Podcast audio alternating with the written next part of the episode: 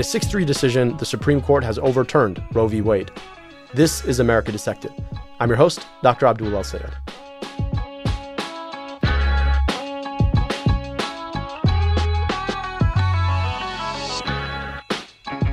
Americans no longer have the right to a safe and legal abortion, according to a 6 3 Supreme Court decision. As a result, abortion is now illegal in nine states, with another 12 states likely to follow suit in the near future.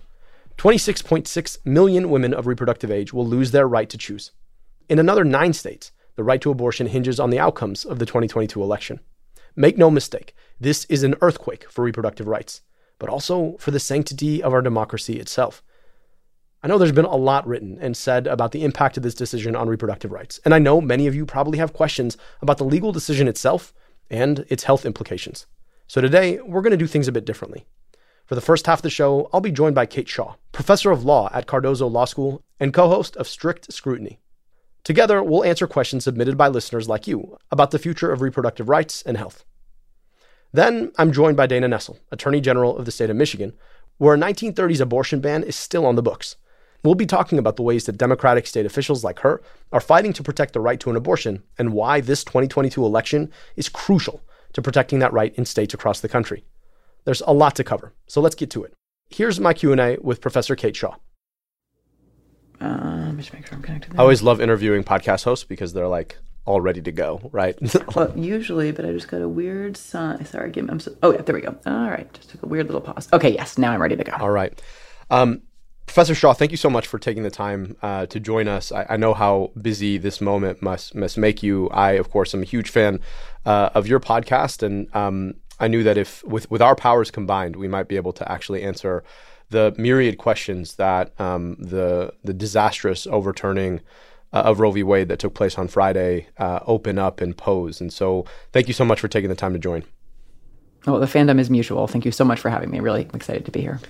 I, I want to just jump right in. Um, th- there are a lot of questions that we got from from Instagram and and and on Twitter, and I want us to start with uh, this one. When people talk about codifying Roe through legislation, couldn't the Supreme Court just overturn that legislation? Uh, and this comes from Elsa on Twitter. Yeah. Well, in a word, Yes, it could, right? So, I mean, when people talk about codifying Roe, they are just talking about passing a federal law that protects, as a federal statutory matter, the right to access abortion.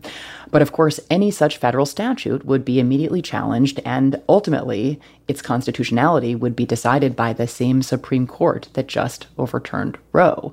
Um, so, you know, there's there are questions about whenever Congress acts, it has to have constitutional authority to do it. And the most likely source of the constitutional authority to, you know, codify Roe to protect abortion access nationwide would probably be the Commerce Clause, um, right? You know, accessing any kind of medical procedure involves commercial activity, often, you know, patients, providers, supplies cross state lines. So I don't actually think there's any real question that regulating access to a medical procedure like abortion is a, is a form of regulation of interstate commerce that Congress does have the clear constitutional authority to regulate. Um, and I think the court's existing cases do make that clear.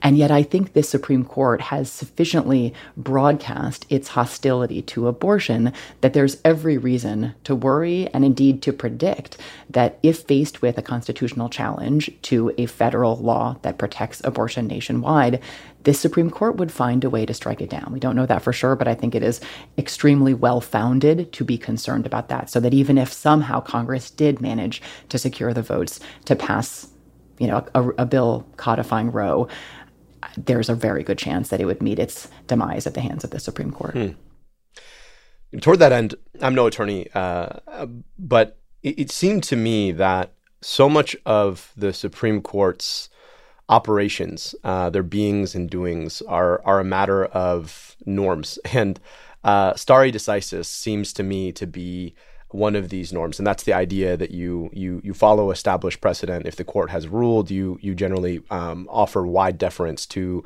the previous rulings of the court, and obviously this is a gigantic smack in the face to to that idea. But there is sort of this interesting um, overall question about the, the court taking this this gigantic dagger to stare decisis, but then this ruling also itself then sets precedent should future iterations of the court want to follow it.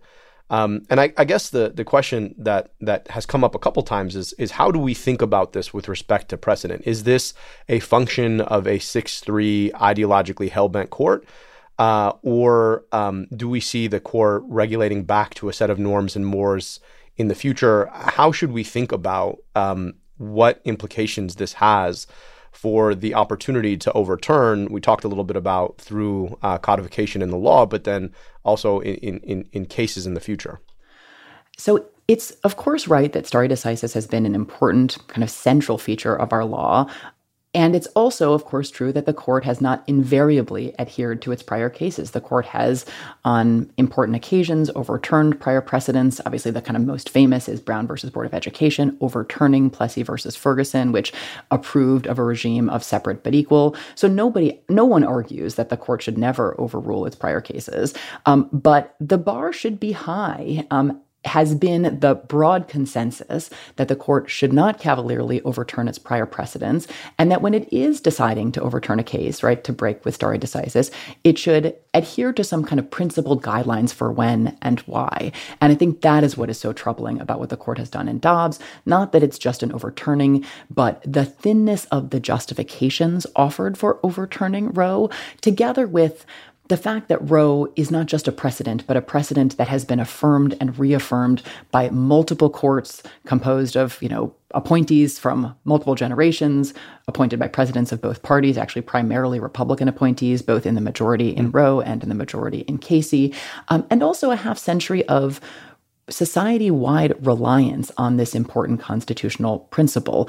And that has always been kind of at the heart of the stare decisis analysis, right? Has a legal rule announced by the Supreme Court given rise to widespread reliance that would be disrupted if the court reversed course?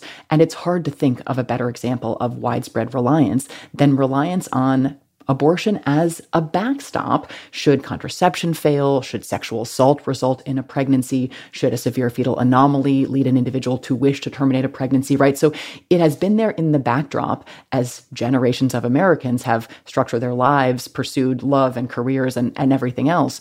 Um, and that's pretty unmistakable, very strong reliance. And yet the court, in its opinion in Dobbs, basically kind of brushes away reliance interest in a paragraph or two. It says, ah, emotional reliance, not really real reliance. And also with the advent of pregnancy discrimination laws and um, so-called safe haven laws that mean okay you may have to carry a pregnancy to term but you're not going to be saddled with the burdens of parenthood if you do give birth and do not wish to raise the child so it's a it's it's a pretty shocking dismissal of those kinds of reliance interests um, and it really seems to boil down to did the justices in the majority think Roe was egregiously wrong. This is a formulation they use. They say it was egregiously wrong. And that seems to be the only thing that matters. And if that's the new test, like basically it seems as though anything will go so long as a majority of the justices believe the court's prior case was wrong or egregiously wrong.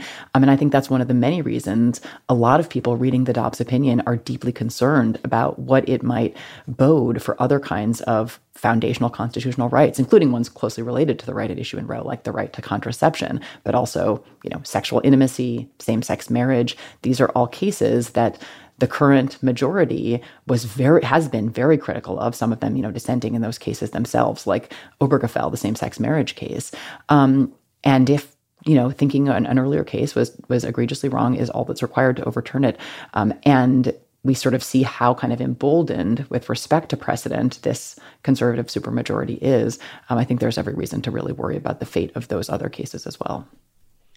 You know, there's a there's a disgusting irony in all of this is that um, these folks call themselves conservative, and at core, cons- conservative implies a certain you know that, that you're conserving something that you are uh, allowing wide deference to what has happened in the past and you know th- this is nothing um, close to the idea of being conservative. It, it really is this sort of you know tenacious ideological assault uh, that comes from this um, empowered, re-empowered minoritarian perspective on what government ought to be in what we've all sort of taken to be a, a, a democratic uh, and a pluralistic secular society. But yeah. the consequences here, you, you can imagine going um, far further. In fact, uh, rather than having to imagine it, um, one of the justices took it on his own, uh, Justice Thomas, to uh, write a um, a companion opinion arguing that uh, if the logic underlying this decision stands, then one should rethink decisions like Griswold, which protects the right to contraception, decisions like Obergefell, which protects the right to same sex marriage, um, rather conveniently left out uh, Loving, um, which protects Clarence Thomas's own marriage, um, which is a, a, a, marriage, an interracial marriage. And, and, of course, there was a time where a Supreme Court case had to decide that uh, that, in fact, was, um, was, was fully within in, in within the rights of, of any American. Um, but the the contraception question is is a really important one because the world in which an abortion is made illegal and contraception is made illegal too, right? In in what you would imagine many states to do uh, after the fall of Roe and after the fall of, of, of Griswold is is far more egregious. These two things have a, um, a the ability to uh, to operate al- along one another such that the the sum is, is is greater than either of the parts alone. How should we be thinking about where the court is going? What would be the set of things that would happen such that that world could could come forward? Yeah.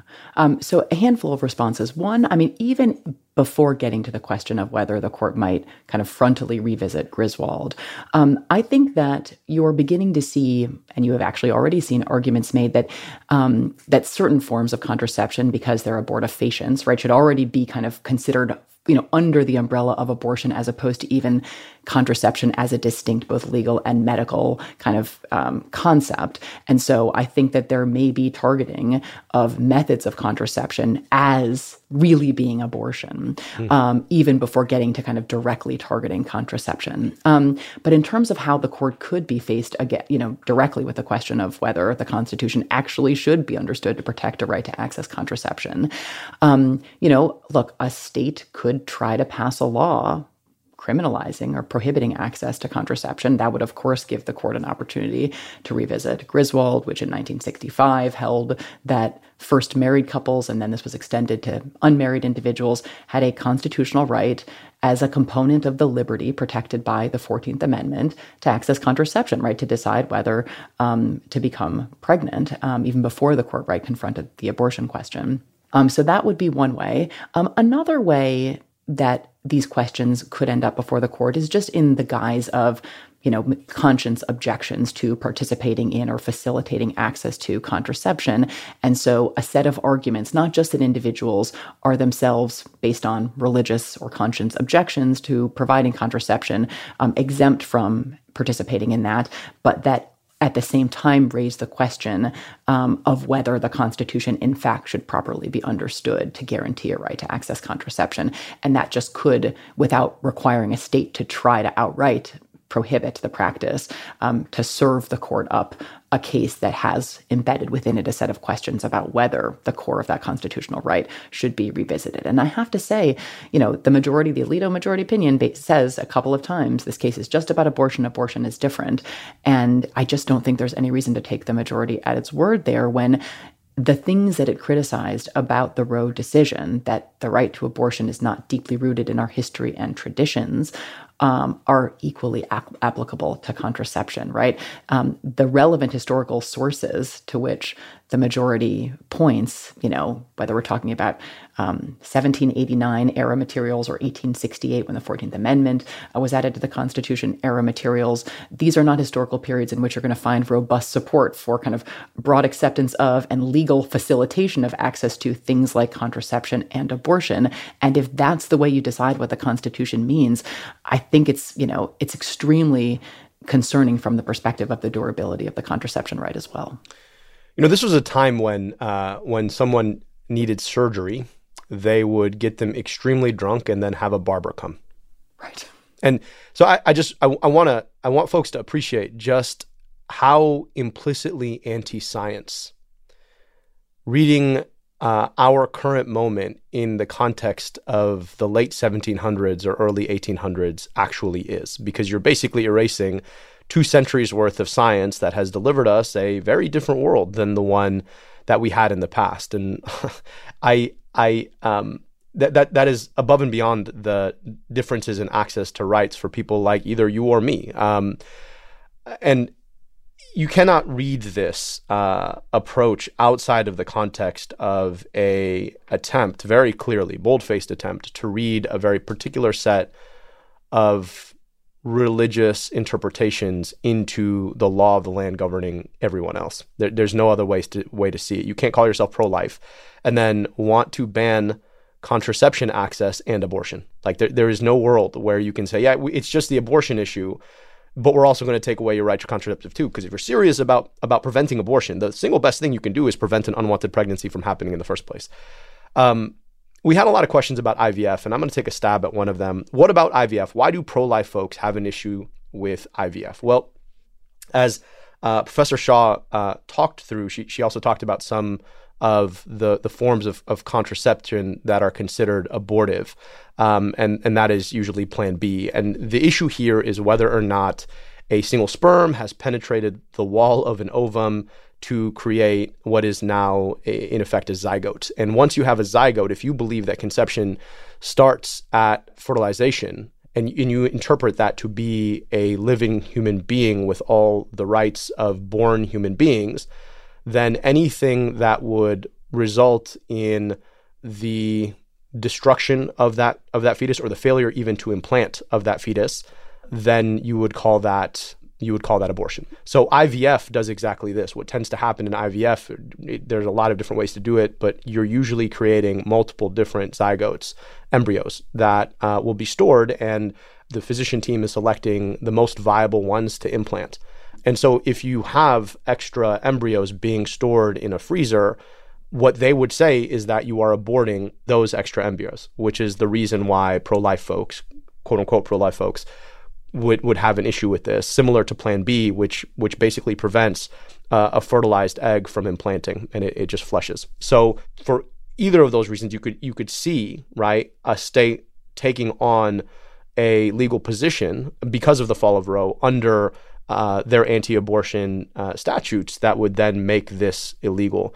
Uh, Professor Shaw, I, I know there's a lot to add to that. So, yeah, no, I agree with everything you just said. I mean, I think that IVF doesn't come up in the majority opinion, but basically the logic that states have basically carte blanche to implement policies that enact essentially um, an absolutist kind of pro life agenda would seem to give states license if they wanted to to severely regulate and maybe even to prohibit IVF, right? Because kind of by its very nature, IVF procedures result in more embryos than end up getting implanted and you know often they are destroyed after you know people build the families they want to build. And so whether we're talking about a state doing something to try to reduce or eliminate the destruction of embryos and whether that would make it so difficult to, to actually kind of run an IVF clinic that it would have the effect of completely prohibiting the practice or, or whether they would just sort of at the front end try to prohibit it outright because of an argument that it's inextricably entangled with you know, a practice or culture of less than full reverence for a potential life. I'm not sure how it would proceed, but I absolutely think that it's quite vulnerable um, on the logic of the majority opinion that you know states can take whatever steps they want and the kind of collateral damage you know again including to couples who desperately want to get pregnant and have babies is kind of absent from the majority opinion's consideration right? Like the fetus seems to be kind of the sole. And we should say that the court does not say that a fetus is a constitutional person so that a state cannot permit abortion, right? That would be going much further than saying mm-hmm. a state may prohibit rather than must prohibit abortion. Um, so what the court says here, court states may prohibit abortion does not say they must prohibit it, but there certainly are kind of parts of the anti-abortion movement that see this as an interim step to that kind of destination of and you know a nationwide ban through constitutional interpretation. But even you know, well before getting there, if in fact that is the path we are on, um, I do think that it's right that IVF is vulnerable. Yeah, I and it just it it just draws again another one of these brutal ironies, which is that these are people who want to have kids and have had trouble having them. They they want to bring actual life into the world. And in the effort to read a very particular uh, religious opinion into the laws, this would then prevent people who truly do want to have children from having children in the name of being pro life, which is all kinds of a mindfuck. But um, I want to move to to questions about privacy. There were a lot of questions. Uh, Akila T and Lady T from Twitter had a question about it, and then Jen B had a question, and they had to do with um, how safe one's medical records are, but then also things like period tracking apps and pregnant pregnancy tests bought with credit cards. Folks wanted to ask: Is it fear mongering that you should delete your period tracking apps or not buy a, a pregnancy test with a credit card, or is there some reality to it? And you know, if you were um, having a conversation with a physician that was kept in the medical record. How vulnerable is that to exposure to legal entities? Um, you know, so start maybe with the period tracking apps. Um, I think that these kind of warnings that we have seen circulating on social media in the last few days that people should delete those apps are probably right, actually. So I think that mm. even if you're not, even if we're not, you know, actually worried about some kind of panopticon style surveillance state actually beginning immediately in the wake of the fall of Roe to track the kind of fertility and activities of all you know women and childbearing uh, capable people in the United States. I still think that having this kind of you know personal medical information um, in the hands of a third party and also stored you know on your own device potentially, you know, vulnerable to, say, a subpoena request from a DA who's investigating an allegation of an abortion in violation of state law. Um, wow. I, I, I would be concerned about those records being um, available to potential subpoenas. And so I think they're probably, I think that those those warnings are probably um, well founded. And I mean, I, I think that I had the initial reaction that these seemed kind of alarmist, but as I mulled it over, look, we don't know in a post Roe world what the kind of enforcement of these new laws that have, you know, gone into effect and are going into effect as we speak right now um, will look like. So, you know, you could imagine a world in which DAs basically say, well, you know, the clinics are shut down and we're not going to aggressively pursue the kinds of things that people are pursuing, you know, themselves um, to access abortion pills and things like that. And um, that could be how things play out in some places, but it could be that there are aggressive DAs who actually do pursue individuals um, who either obtain or assist women in obtaining um, abortion pills. And so, yeah, I'm, I'm, I, I think that actually those warnings are um, probably wise. Wow. That is dire. Um, uh, there was another question about about travel for folks who now live in a state where abortion has been rendered uh, illegal because of the combination of the fall of Roe and state law. If those folks travel to obtain their procedure, do they potentially face legal liability back home? It's an important question, and several states have already, including some even before Roe was overturned, moved to attempt to prevent their citizens from traveling elsewhere to secure abortions. You know, there's a real question about whether a state law that tried to do that, right, to keep people from leaving to get abortions elsewhere, would be constitutional. There is, mm-hmm. you know, pretty broadly understood right to travel interstate. And in an important concurring opinion to Dobbs, Justice Brett Kavanaugh, who was the critical fifth vote to actually overturn Roe, said pretty explicitly that he would vote to strike down such a law, that he would not agree that a state could prohibit its citizens from um, obtaining abortion care elsewhere. So that at least is really helpful if the question is would the would the Supreme Court ultimately sustain such a law? So I think there is here there is right. I'll, I'll strike a slightly more hopeful note here. Right here there is reason to believe that a state could try, but I don't think that it would succeed. Um, and so at least for now, the legal landscape is such that individuals you know should be comfortable in their ability to leave the state secure abortion care and return home. Of course, that's going to be a sliver of the population, right? That has the resources to do it, that detects abortion early enough, that can take time off work, secure childcare, because as we know, most people who seek and receive abortions in this country are already parents, right? Seeking to, you know, make sure they can financially and emotionally and otherwise care for their existing children, right? That's a key reason that people um, seek and obtain abortion. So if everything lines up, then I don't think that the Constitution is going to permit your state to to punish you, but that's going to be small comfort to most people who won't be able to, or to many people who won't be able to travel. Yeah, to your point, Kate, the, the, the important thing to appreciate here is that a lot of people who are ostensibly in support of this will travel, they will get abortions, they will come home and they'll say, I didn't break any law. And they'll call that choice.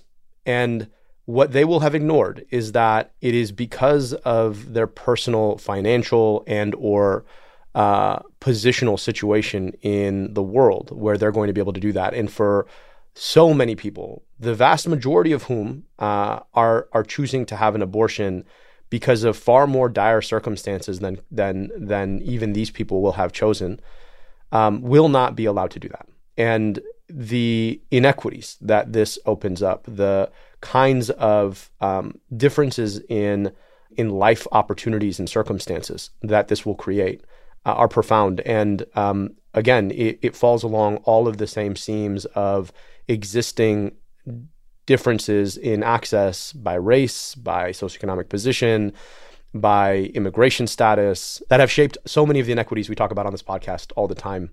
Um, I, I want to hit one last question, and this was. Can, can I respond quickly to Abdul uh, to that uh, for, for, just one second on that? Because I think you're obviously right that um, that this new regime is going to just exacerbate terribly existing inequalities. But I also think everyone will be impacted, right? I don't mm-hmm. think that even people with means who live in states that are going to continue to allow abortions and could even, you know, travel to get one if they needed to, they're not going to be untouched by this, right? So people yeah. who are if they're traveling for a conference and end up in a state that has severely restricted or prohibited abortion and they start to have a miscarriage and they're not able to actually get the care they need because miscarriage management and abortion care are really hard to distinguish in medical you'll know this obviously yep. much better than I do but there may be a chilling effect on medical practitioners in the states they're traveling to for conferences for you know kids sports games you know I mean I think people with means are going to be affected too not in yeah. any way to the extent that people with fewer means will be, but I actually think this new legal landscape is going to touch everyone. And there is like some solidaristic value in acknowledging that actually literally everyone has skin in this game. I really appreciate that point, um, Kate, and that's a that's a really really important one. I, I want to pick up on a thread that you put down there, which is about the fact that you know when you're when you're someone whose job involves sitting in a robe in a sterile room, it's it's tempting to believe that the decisions that you make are as sterile as the place in which you're making them, and the truth is is that medical reasoning by definition is probabilistic. We can't say for sure what the outcome is going to be. We can just say based on the evidence that we've collected, here are the probabilities of particular outcomes. Now, when on the back end of making the wrong decision, you either face a catastrophic outcome for your patient or you face a catastrophic legal outcome for you, it is really really difficult to make that decision. And so you're already seeing physicians starting to ask, well, how do I know what it means to interpret the idea that the mother is facing some sort of harm? How bad of harm are we talking about? Because frankly, almost no childbirths happen without harm.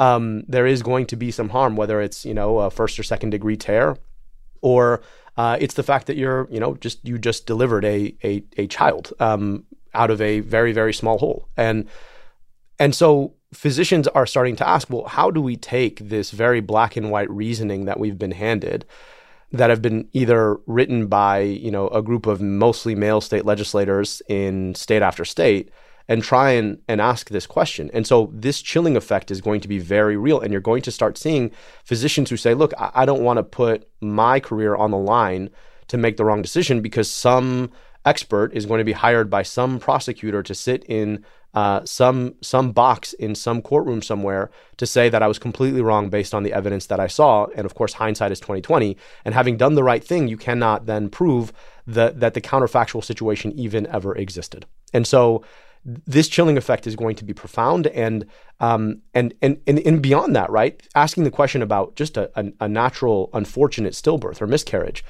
how then do you start asking questions about whether this was quote unquote purposeful? And you can imagine situations where people uh, are looking forward to to birthing a child. There is a uh, miscarriage that happens, and now all of a sudden they're under legal scrutiny for one of the worst things that ever happened to them in their lives.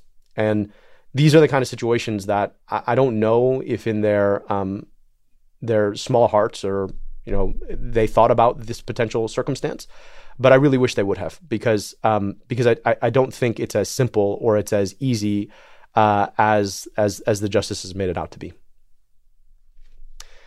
I want to ask, answer one last question here, um, which is about homeopathic methods for self managed abortion. Um, I got a question about uh, pennyroyal and black cohosh. So these are uh, substances that had been used in ancient history uh, to pursue abortions.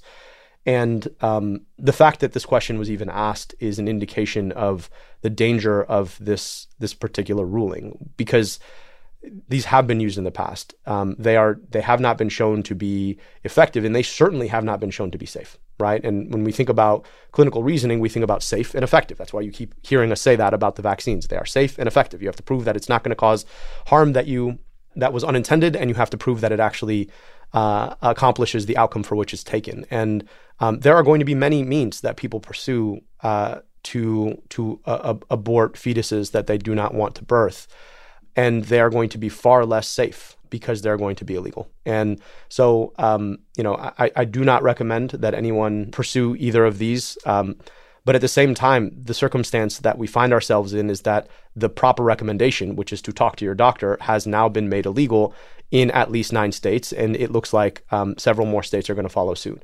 So it is the fact of this question that itself demonstrates just how dangerous uh, this ruling is. And for millions of people, they're going to be forced into very, very, very difficult circumstances and situations. And this is the point that that so many of us uh, in the public health community have been making, which is that making abortions illegal does not prevent abortions should people want to have them. It just makes them far less safe.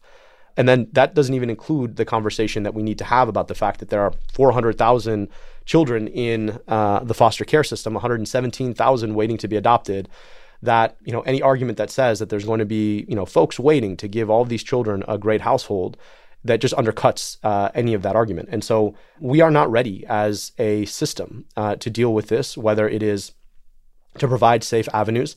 It, it, we're not we're not ready uh, as a system to deal with um, the forced pregnancy and birth of unwanted children largely in circumstances where parents were making decisions not to have them because they did not believe that they could safely and and within bounds raise them. Um, and so, what kills me is that the quote unquote pro life folks not only want to to lock off the best means of preventing an abortion, but they also don't want to invest in life after after it's born. The only way you can call this pro life is if you think life ends at childbirth um, because I'd love to see them pursuing policies like Medicare for all, pursuing paid family leave, pursuing universal pre-K and uh, childcare. I'm not seeing any of that, uh, and and here we are.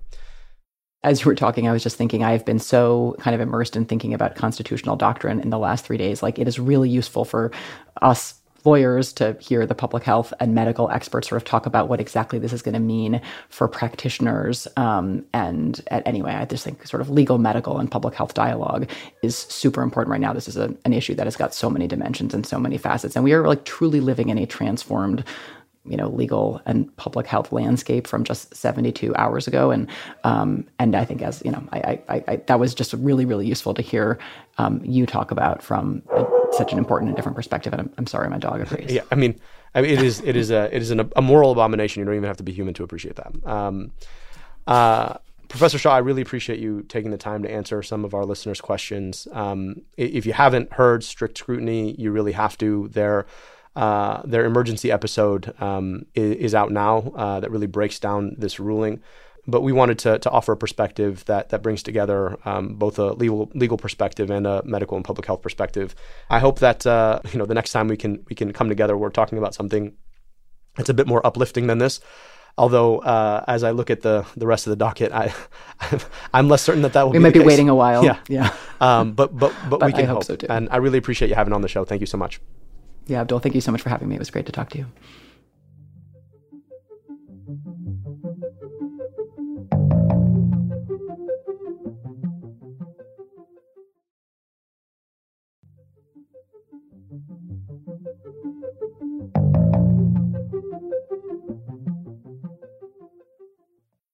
Now, I want to bring you a perspective from the very front lines of protecting abortion rights. As you heard from Professor Shaw, this decision has made abortion illegal in states across the country. 13 states, like Missouri and Texas, have instituted trigger laws banning abortion 30 days after the decision first occurred. Other states, like mine and Michigan, still have abortion bans on the books from long before the original decision in Roe v. Wade. In Michigan, that law dates back to 1931, To put that in perspective, penicillin hadn't been discovered yet when this law was written. Let me read you an excerpt from the law. Administering drugs, etc., with intent to procure miscarriage, any person who shall willfully administer to any pregnant woman any medicine, drug, substance, or thing whatever, or shall employ any instrument or any means whatever, with intent thereby to procure the miscarriage of any such woman, unless the same shall have been necessary to preserve the life of such woman, shall be guilty of a felony. And in case the death of such pregnant woman be thereby produced, the offense shall be deemed manslaughter. Guilty of a felony? These are the draconian laws we are now up against. In addition to Michigan, pre Roe abortion bans are also on the books in Arizona and Wisconsin. Standing between those laws and the reproductive rights for millions are strong elected Democrats refusing to enforce these laws or actively fighting to overturn them. And our second guest today, she's one of them. After the fall of Roe on Friday, here's what she had to say. This opinion is an unraveling of our country as we know it. The overturning of Roe is not just the loss of a right, it's the erosion of the inalienable rights that all Americans are supposed to be entitled to. It claws back the hard won agency women have over their bodies and lives, and it eliminates settled law relied upon by generations of Americans. It's time to vote like your life depends on it, because it does. I wanted to talk to Dana about how she's fighting now to protect reproductive rights, what hangs in the balance in the 2022 election, and where we can possibly go from here. Here's my conversation with Michigan's Attorney General, Dana Nessel. Uh, thank you so much for joining us. Um, can you introduce yourself with the tape? Hi, this is Dana Nessel, Michigan Attorney General. Uh, AG Nessel, thank you so much for taking the time uh, to join us, particularly uh, in this moment when um, it feels like crisis is mounting upon crisis, but none more urgent uh, and more critical than um, what we saw on Friday with the fall of Roe and the concomitant change in policy around access to a safe legal abortion. Can you tell us, um, just first personally, what the fall of Roe means to you? Well, you know, it's, I have to say, even though I had been predicting this, as you know, for many years, uh, and then, especially in the last month, we we were certain that this was going to happen based on the leak from the from the court. But on Friday, I really can't even describe the feeling that I had. Um, the hollowness and feeling of, of sort of desperation and knowing that this fundamental right that I've enjoyed, you know, my entire life suddenly swept out from beneath us. And, and you know, I don't think it's a secret that I uh, am not uh, a woman of uh, reproductive age any longer, but I can't imagine during the years that I was knowing that, you know, abortion would be not just uh, unavailable in Michigan, mm. but a crime, a felony. When you ran, I mean, you, you, saw this coming. You specifically cut an ad, which I remember, you know, uh, a lot of folks in the sort of establishment uh, across both parties um, scoffed at it. But you, you, cut an ad in a back alley with a hanger uh, to highlight the possibility that this might happen, and that if you were elected, you'd be in a position um, to have to defend uh, the right to choose. How does it feel that you're now in that position where you're it'll fall on your shoulders to have to protect abortion rights for Michiganders. I mean, I don't feel great about it. obviously, I wish that this was a turn of events that never occurred, mm. but it was so clear and obvious to me that it wasn't a possibility, but it was a likelihood. Mm. And, you know, it was during that time, you'll remember that uh, now Justice Kavanaugh was going through his confirmation hearing. And, you know, right. those who were close with then President Trump, you know, they'd made it very clear that there would be a strict vetting process for anyone who was going to make the, the short list for uh, a nomination for the Supreme Court. Uh, and groups like the Heritage Foundation, they were going to ensure that there were no David Souters anymore. You know, so a loose cannon who how you, and you didn't know how they were going to rule when they got in the court. They knew that anybody who made the list, the Neil Gorsuches, the Brett Kavanaughs, the Amy Coney Barretts, they wouldn't be on that list unless they were prepared to overturn Roe. Uh, that was very, very clear then. And so we knew at the time, you looked at the ages of the justices on the court, and I, I was positive that Trump would get at least two appointments. I didn't, I didn't know he'd be getting three. Yeah. That's a lot for any president. Uh, and I don't remember the last time any single president uh, actually got three appointments. So they had the votes back then. It's almost shocking that it took, uh, you know, a few more terms for them to actually overturn Roe. But as soon as they took the Mississippi case, And frankly, as soon as the Supreme Court refused to put a stay in place on the Texas case, the writing was on the wall. It was clear this was going to happen. So now, now that the right to a safe legal abortion uh, up until the, the, the time of, of fetal viability is gone, it falls to individual states. And um, can you walk our listeners through what the state law in Michigan is uh, that's currently on the books around abortion? So there's actually a number of them.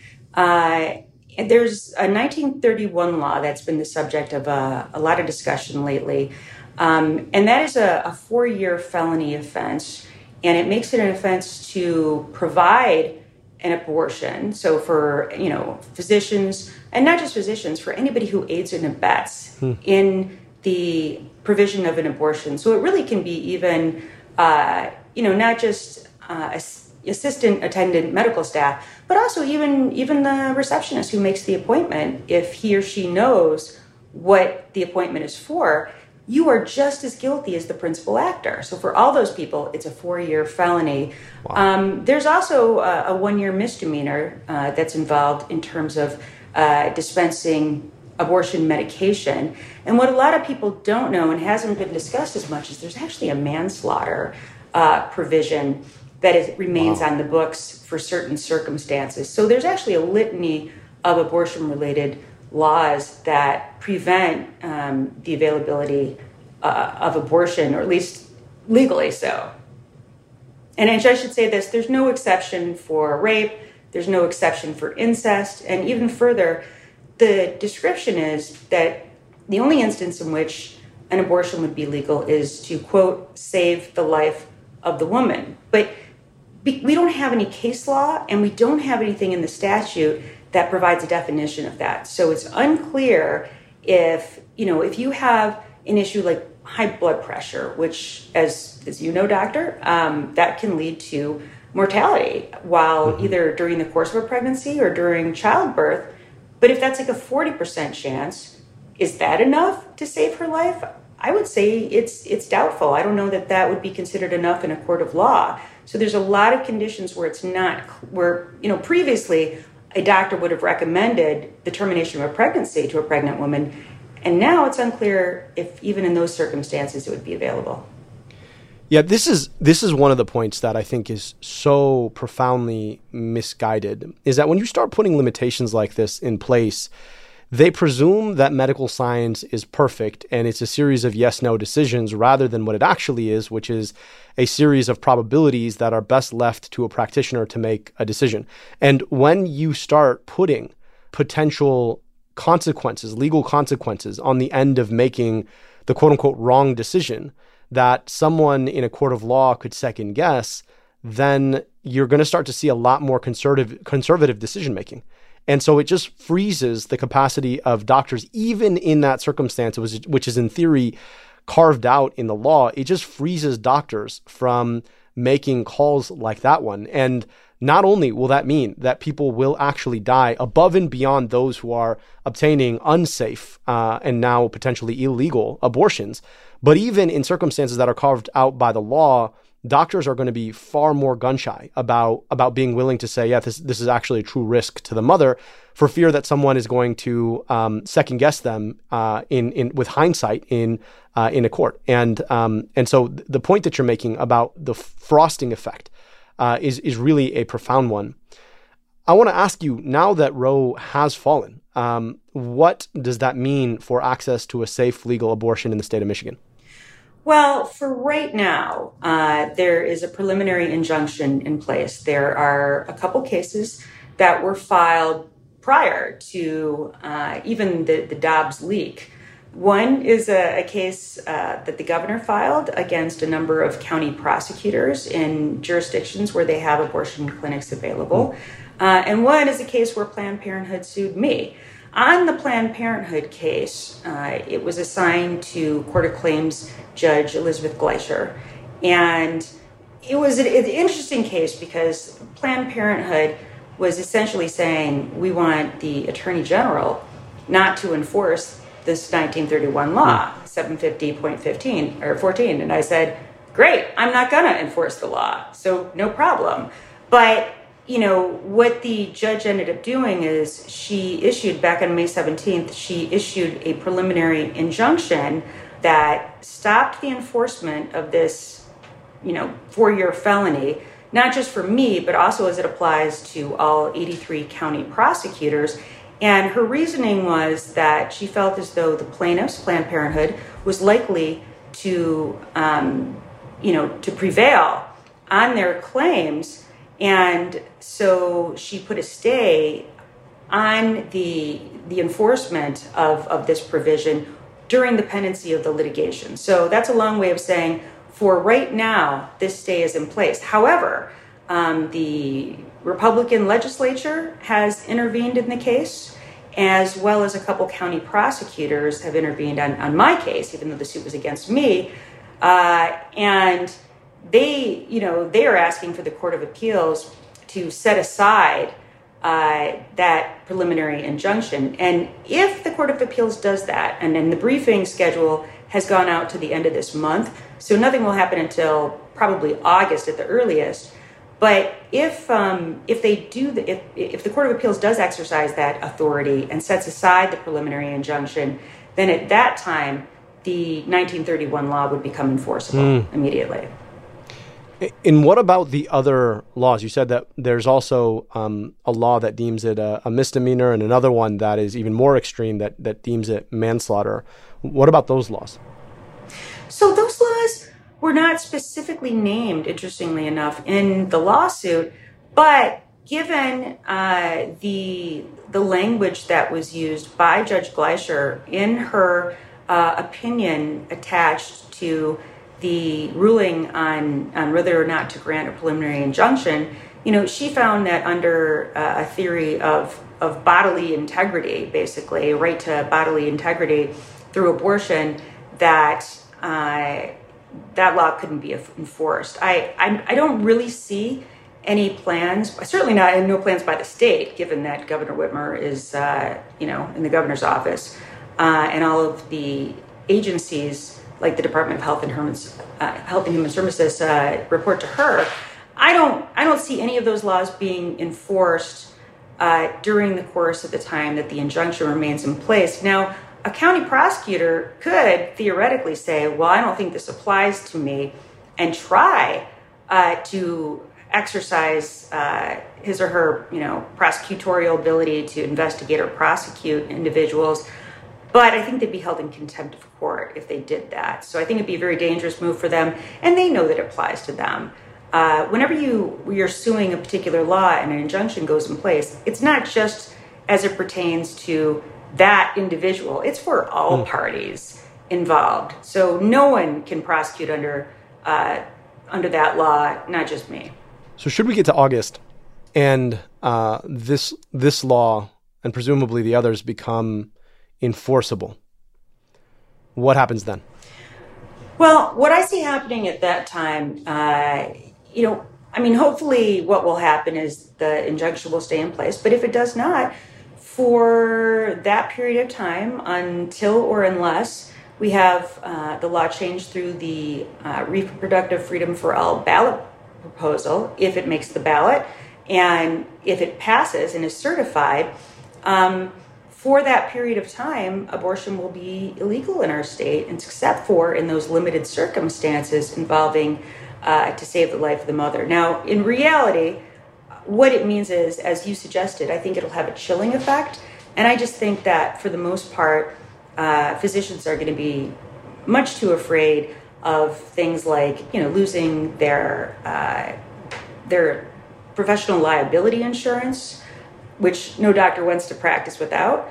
They'll, they might be afraid of licensing issues, which I have made it very clear. Uh, I represent LARA, the licensing and regulatory agency, and I represent the Board of Medicine, and I represent the Board of Nursing, and all those, uh, you know, medical boards.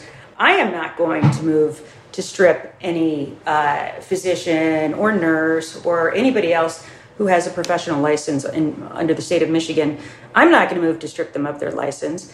Uh, so I, I, don't think they'll have that consideration. But I think going to jail or prison will be enough incentive for most doctors not to perform any abortive procedures. And even in cases that seem like emergency medical uh, situations, if I'm that doctor, I don't know. I mean, on one hand, I think they're in a real bind because, on one hand, if they uh, if they don't perform the abortion and the patient dies, you could see a lawsuit mm-hmm. ensuing, and you could see potentially exposure in terms of their their license. But if they do perform the procedure, well, now they could be prosecuted. Right. So I think it's a no-win situation for physicians in that situation, and I do think that there are going to be there are going to be times where you have a patient that is in dire need of medical assistance and the doctor is too afraid uh, to perform the procedure. And even if we can look at this from the outside and say, come on, what, what jury of 12 people are going to come together and unanimously find that doctor guilty beyond a reasonable doubt? That might be the case, but if I'm that doctor, I don't want to go to jail. I don't want to get a mugshot taken. I don't want to go to court like a 50 times before I get to my trial. And I don't want to go, I don't want my picture in the paper. I don't want to go through any of that. So I don't know, I don't know how many doctors are, are really gonna perform the procedure. And and let's let's be honest. I mean, in terms of other types of abortions that are not medical emergencies, uh, you know, you're gonna have people all around the state that just are not gonna have the wherewithal to uh, to get to a state where it's legal. The closest state will be Illinois. And for a lot of folks in the state, and as somebody who's widely traveled this state, and I know you have too, Abdul, um, you know, it takes us what, 14 hours to get from, you know, mm-hmm. where we live to Gogebic. Um, I, I, was just up in Alpena, and, you, and all the people who just told me there, there's no way to get anywhere. They, they can't get employment because they don't have a vehicle, or in some cases, they don't have a driver's license. They can't even get to the next county over, let alone mm-hmm. to Chicago. It seems that even in the short term, should this law take effect, I know you won't prosecute, and arguably you'll have um, a number of county prosecutors who won't prosecute. So, will it be the kind of situation where you have, in effect, safe haven counties where abortion will still be, well, technically illegal, but but not enforced? So you could imagine someone coming to Ann Arbor, where you know you have Washtenaw County prosecutor Eli Savit, who won't uh, enforce, and then the state won't enforce. Is, is that is that what we're looking at? So theoretically, that would be nice to think that that would happen. But here's the problem.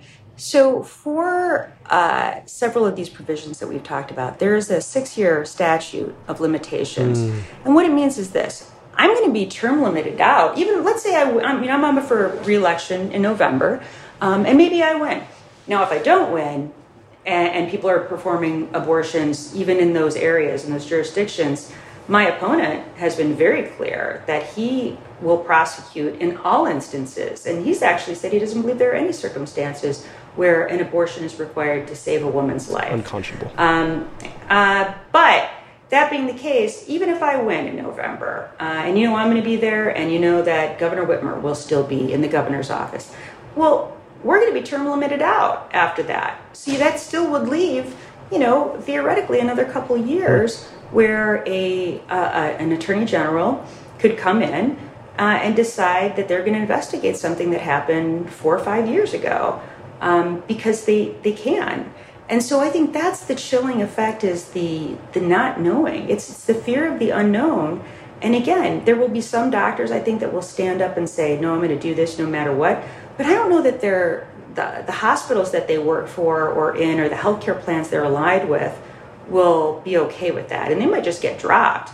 And you know a lot more about how this works than I do, but if you work if you're part of say the, you know, Henry Ford healthcare um, uh, plan, right? If you, I mean, I don't know that that they'll be permitted to perform those procedures because it might be the group that they work with just says no, we're not gonna we're not gonna take that kind of exposure, um, and so it makes me feel as though it's nice in theory to think that okay, you know, Oakland County, you have Karen McDonald, Wayne County, you have Kim Worthy, Washtenaw, as you suggested. We have Eli Savit in um, Ingham County. We have uh, Carol Siemon. None of these prosecutors are, none of them will investigate or prosecute abortions if they're performed, you know, safely by uh, medical experts. I mean, I'm sure if it's a back alley abortion and somebody who's not medically qualified, that's a different set of mm-hmm. circumstances, mm-hmm. different story.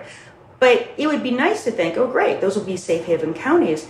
But the reality is, I just don't think it's going to work that mm-hmm. way. I, I, I just think that abortion is going to be widely unavailable for people in the state, and they, people really will have to travel to another state, or they'll have to illegally smuggle abortion medication across the border.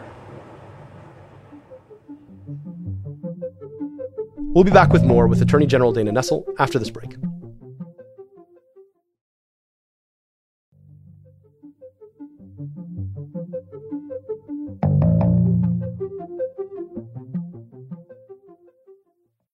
To the point about the chilling effect here, we've already seen one of the state's biggest healthcare systems basically uh, change its policies, despite the fact that uh, abortion remains uh, legal in this state, as you explained for now. They've already trimmed their sails and they've already announced, uh, Spectrum Beaumont has announced that they will not perform uh, abortions unless they are in the instance where there's uh, a question of the safety of the mother. And so that chilling effect is already taking place. It's, it's already happening uh, in our state.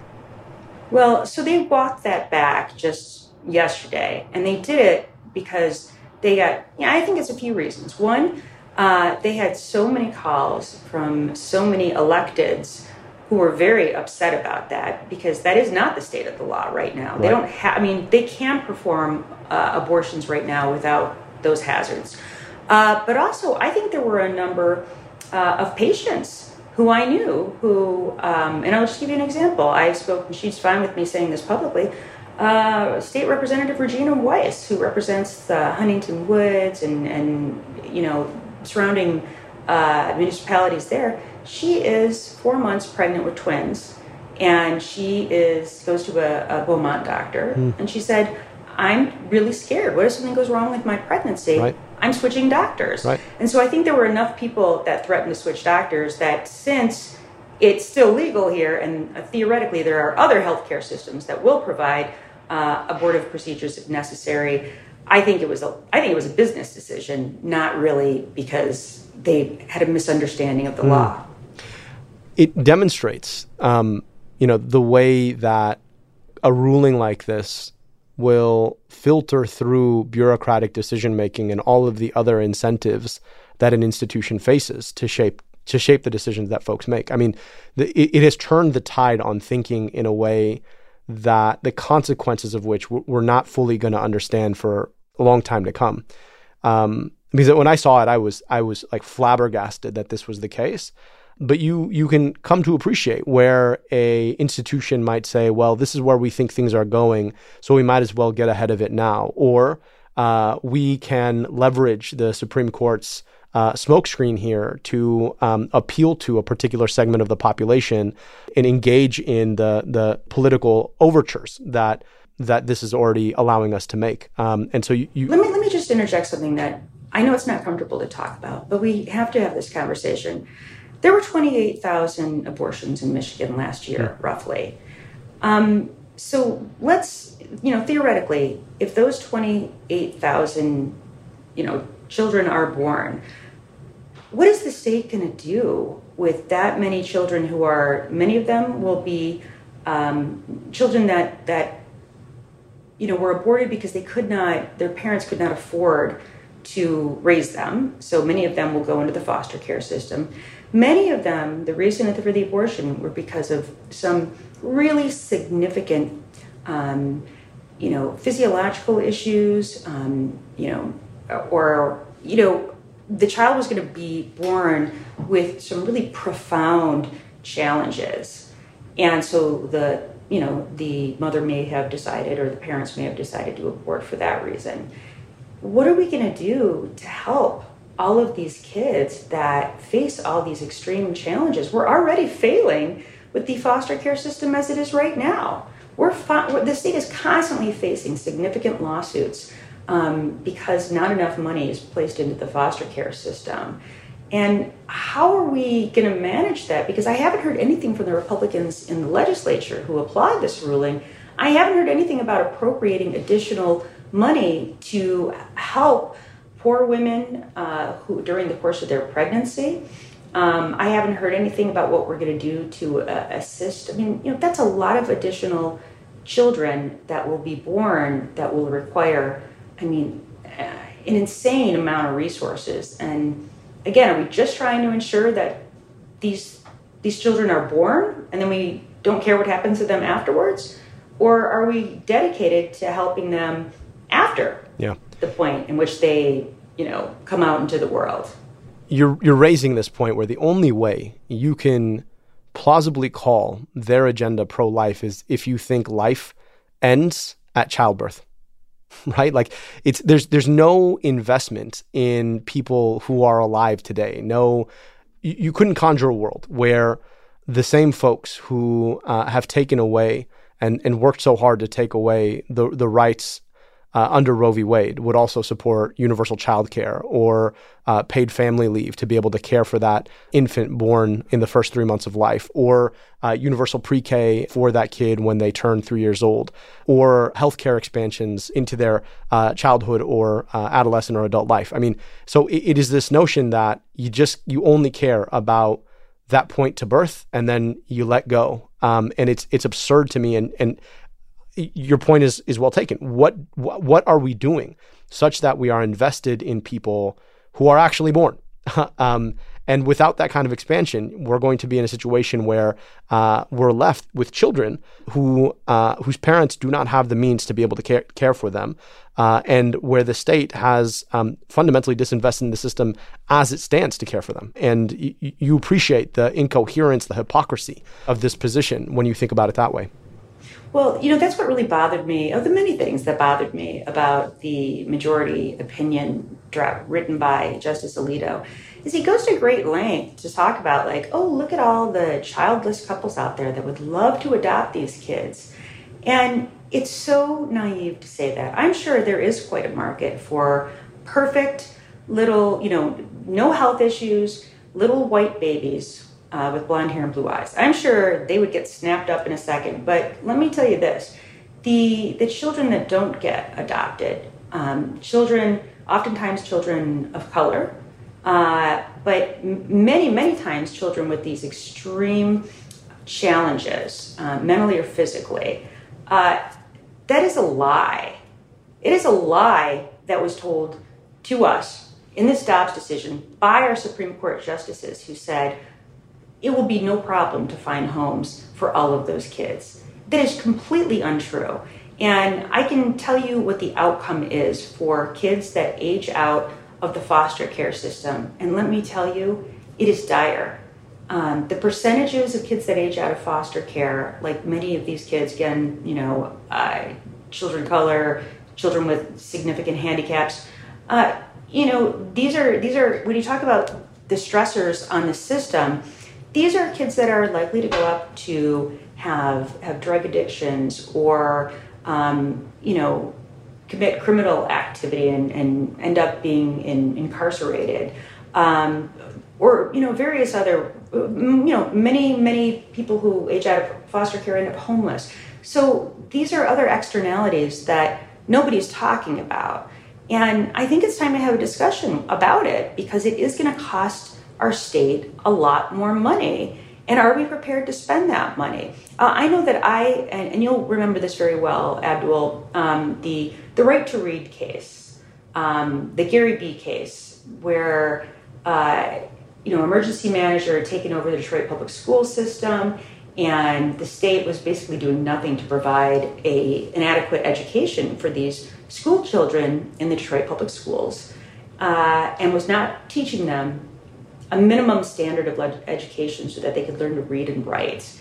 And the argument being made by the plaintiffs, and that I later made on their behalf, uh, was that there is a constitutional right for at least a minimum level of education because why create a right to a public education but then say it can be the world's worst education?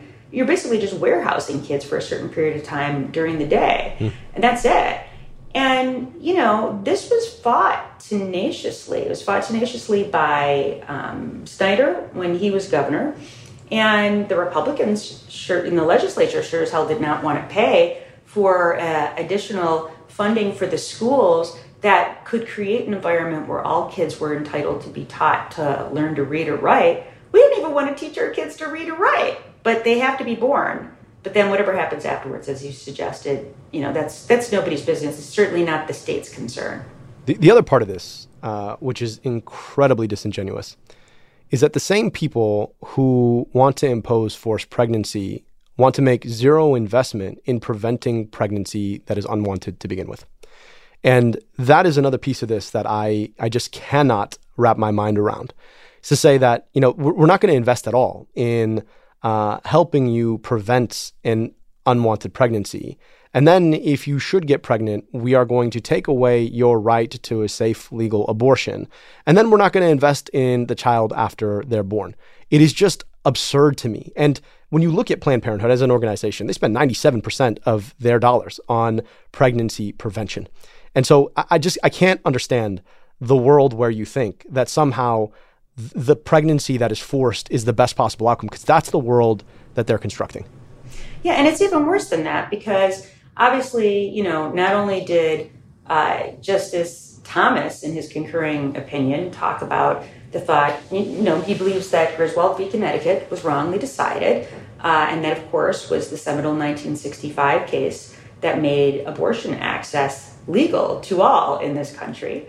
Um, but, you know, all of the Republicans who ran against me and the one who is still running against me, uh, they believe that Griswold v. Connecticut was wrongly decided. And that would allow the state legislature here and in, in all states to, you know, create a new felony for, for those who want to sell and purchase and use birth control. They could literally make it a, a crime in this state to engage in safe sex. It's obscene. Uh, so not only, of course, is that a birth control issue, but it's also uh, for sexually transmitted diseases. It's also a very, very bad idea to do that.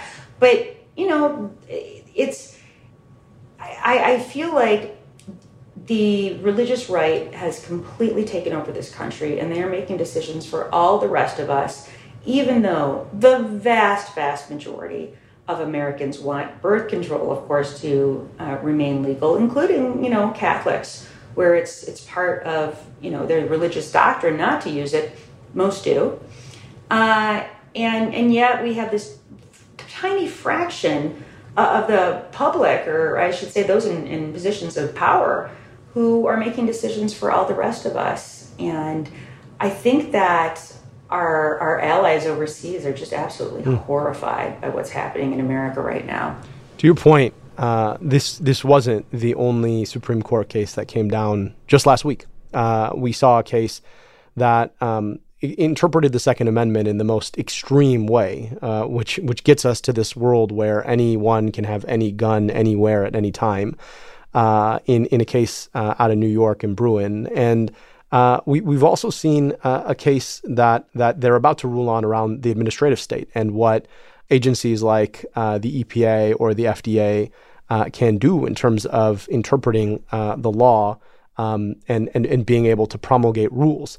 Um, we're seeing a a, a, a major um, takeover almost by a minoritarian um, piece of our society through the courts uh, to rewrite the rules of American life. Um, what do you make of this, and, and how do we fight back?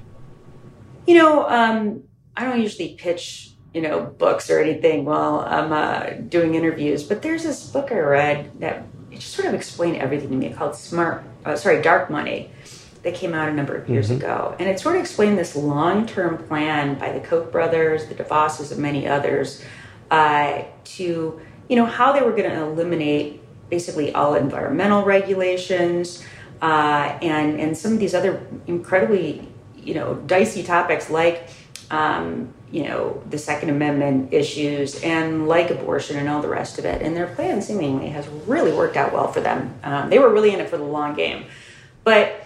The only thing I can say, because it's going to be hard with the United States Supreme Court, the makeup being what it is, the fact that the three Trump appointees are all very young, and when I say very young, I mean my age. Um, still very young. And Well, for a Supreme Court justice, understanding that those justices, um, from an actuarial standpoint, you know, will probably have another three decades on the bench. That's a long time. Um, so the only thing that we can really do is, I mean, honestly, just vote, vote, vote, and make sure that we keep both um, chambers federally, both the uh, the Senate and the House and the presidency. And in terms of the Senate, we have to we, we, we have to get additional Democrats in the Senate who will defy the filibuster, or so many Democrats that it won't matter. But I think the more realistic approach would be to you know elect a few more Democrats, and uh, and in the state legislature and for the governor's office, we have to do the same thing, and that way we can actually make pro- progress. A, a, lot of the interpretations of these. Uh, federal laws. I mean, if we had specific federal laws in place, it would be a great assistance because we we for instance, when you look at something like, you know, marriage equality, right? We don't have a, a federal law that says that marriage equality uh, is the law of the land and that it has to be permitted and there has to be reciprocity for marriages in other states in every single state in the union. If we did, we we really wouldn't have to worry about Obergefell v. Hodges, the seminal uh, ruling on this, because that's only necessary for the states who wouldn't don't otherwise make it legal. And so, if you had a federal law, you'd be okay. Likewise, in Michigan, if we had um, laws in place, now at this point we'd have to repeal a constitutional amendment, but we could, we could do it. Um, but if people are going to sit out of an election and if they aren't going to vote each and every time, and I mean, it matters for local school boards too, we know now, because, you know, COVID taught us that. But at least every two years, on the even years, I mean, people, you know, have to practice voting every single time. And it's very easy to get information about candidates now with the internet. I mean, maybe it wasn't so easy 30 or 40 years ago, but it sure is now. All you gotta do is follow whoever that individual is on social media, and you'll probably see what their viewpoints are on a number of subjects. But you know, you can see who does Planned Parenthood endorse and who don't they? Who does the NRA endorse and who don't they? I mean, I have an F rating from the NRA, and I'm very proud of that. Um, so, you know, you instead of taking, I understand that people want to ignore politics, and it's it's so overwhelming, and there are things happening every three minutes, and you don't know who to believe. But this has to be a regular function of people's everyday lives or our democracy will cease to exist. And we're on the cusp of that right now. We're, we're seeing what happens when people stop paying attention and the government can start doing whatever it wants because you haven't investigated enough and you haven't invested enough to, you know, to vote and to vote wisely. Yeah. I um I want to make sure that folks understand that you are on the ballot, and um, and in your work and your efforts are critical, as are uh, the efforts of of our Governor Gretchen Whitmer, um, and uh, the opportunity that we have to. Uh, to to um, finally finally take back what had been a gerrymandered state legislature, and of course, you know, if, if you care about democracy, to to protect Jocelyn Benson, uh, who was uh, critical in in protecting uh, the the vote in, in, Michigan in 2020 and and will be um, in in 2024 as well. And so I, I want to ask folks uh, where can they go to learn more about you and uh, and and support you in your campaign. Well, you can go to my website, uh, dananessel.com, um, and that has a lot of information on that. Or honestly, kind of been in the news a lot lately. you could probably, you know, Google me and find out a lot of information. Um, but, you know, I think it's critically important to, you know, if you're listening, listen, if you're listening to this podcast, you are very interested in these subjects. But you know what? You might have friends or family members or people in your community that aren't as tuned in. Mm-hmm. And I think it's incumbent upon all of us to make sure that each and every person understands the consequences of sitting out this election. And I, I know that people are sick and tired of hearing, like, well, this is the most important election of our lifetimes. Okay, well, now it's this one. Well, now it's the next one. Oh gosh, when is it ever going to end? Well, it is never going to end. That's why you have to vote every time. Right. Every election is important, but this one now is especially important because the people who are running against, for instance, myself and Jocelyn Benson, we, we won't know who the final person is, you know, obviously for running against uh, Governor Whitmer until the primary is over in the beginning of August. But we do know who the opponents will be for, for myself and for Secretary Benson. And these are the f- most far right, fringy candidates that have ever appeared on the ballot for a major party in the history of our state. Now, really, I'm not, that's not hyperbole. It's true. Repu- Republicans will tell you that. They're proud of it. So, yeah, and, and I mean, you have individuals here where you talk about, I mean, irrespective of your views on gun rights, uh, on abortion, on, you know, LGBT equality related issues, irrespective, if you just believe that the person who receives the most votes should be the person who wins our elections, then that sh- this should matter to you. And there's actually a lot of Rep- Republicans that I think will support both myself and Jocelyn Benson because we are committed to the fact that it's our job to defend the will of the voters, whatever that may be. And all we want is to make sure that everyone who's eligible to vote has an opportunity to vote and that their vote is properly counted. The end. And so if if you know we remain in office and in 2024, if Trump uh, is on the ballot and if he legitimately wins uh, the popular vote here in Michigan, then you know Secretary Benson and I will fight tooth and nail to ensure that he gets our 15 electoral votes. Now, I'll likely leave the country the next day, but I will make sure that the winner of our elections gets certified, uh, you know, irrespective of what race it is, because that's how democracy works. But that's not the opinion of the people who are running against us. They are there to install Donald Trump into his second term, and for no other reason. And they have said as much, and he has said as much. So if you believe in the concept and the notion, in the antiquated notion of democracy, uh, then you really have to support, you know, Jocelyn Benson and myself. Uh, I know we're, we're down ballot. It's not as sexy as being a United States senator or being a governor, but this time especially, our offices are equally as important. Absolutely. Well, uh, Attorney General Nessel, we really appreciate you taking the time uh, to chat with us and, and, and, share your perspective on what it'll take to protect and defend reproductive rights in Michigan uh, and on what's at stake uh, in these next elections. You can learn more about Dana and support her at dananessel.com. Uh, Dana, we really appreciate you. Thanks for having me on. I appreciate it.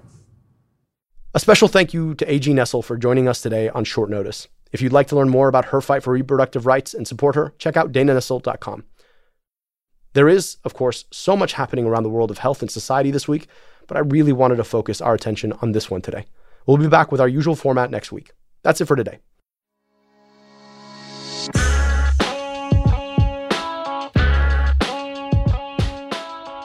America Dissected is a product of Crooked Media. Our producer is Austin Fisher. Our associate producer is Tara Terpstra. Veronica Simonetti mixes and masters the show. Production support from Ari Schwartz. Our theme song is by Taka Yasuzawa and Alex Sugiura. Our executive producers are Sarah Geismer, Sandy Girard, Michael Martinez, and me, Dr. Abdul El Sayed, your host. Thanks for listening.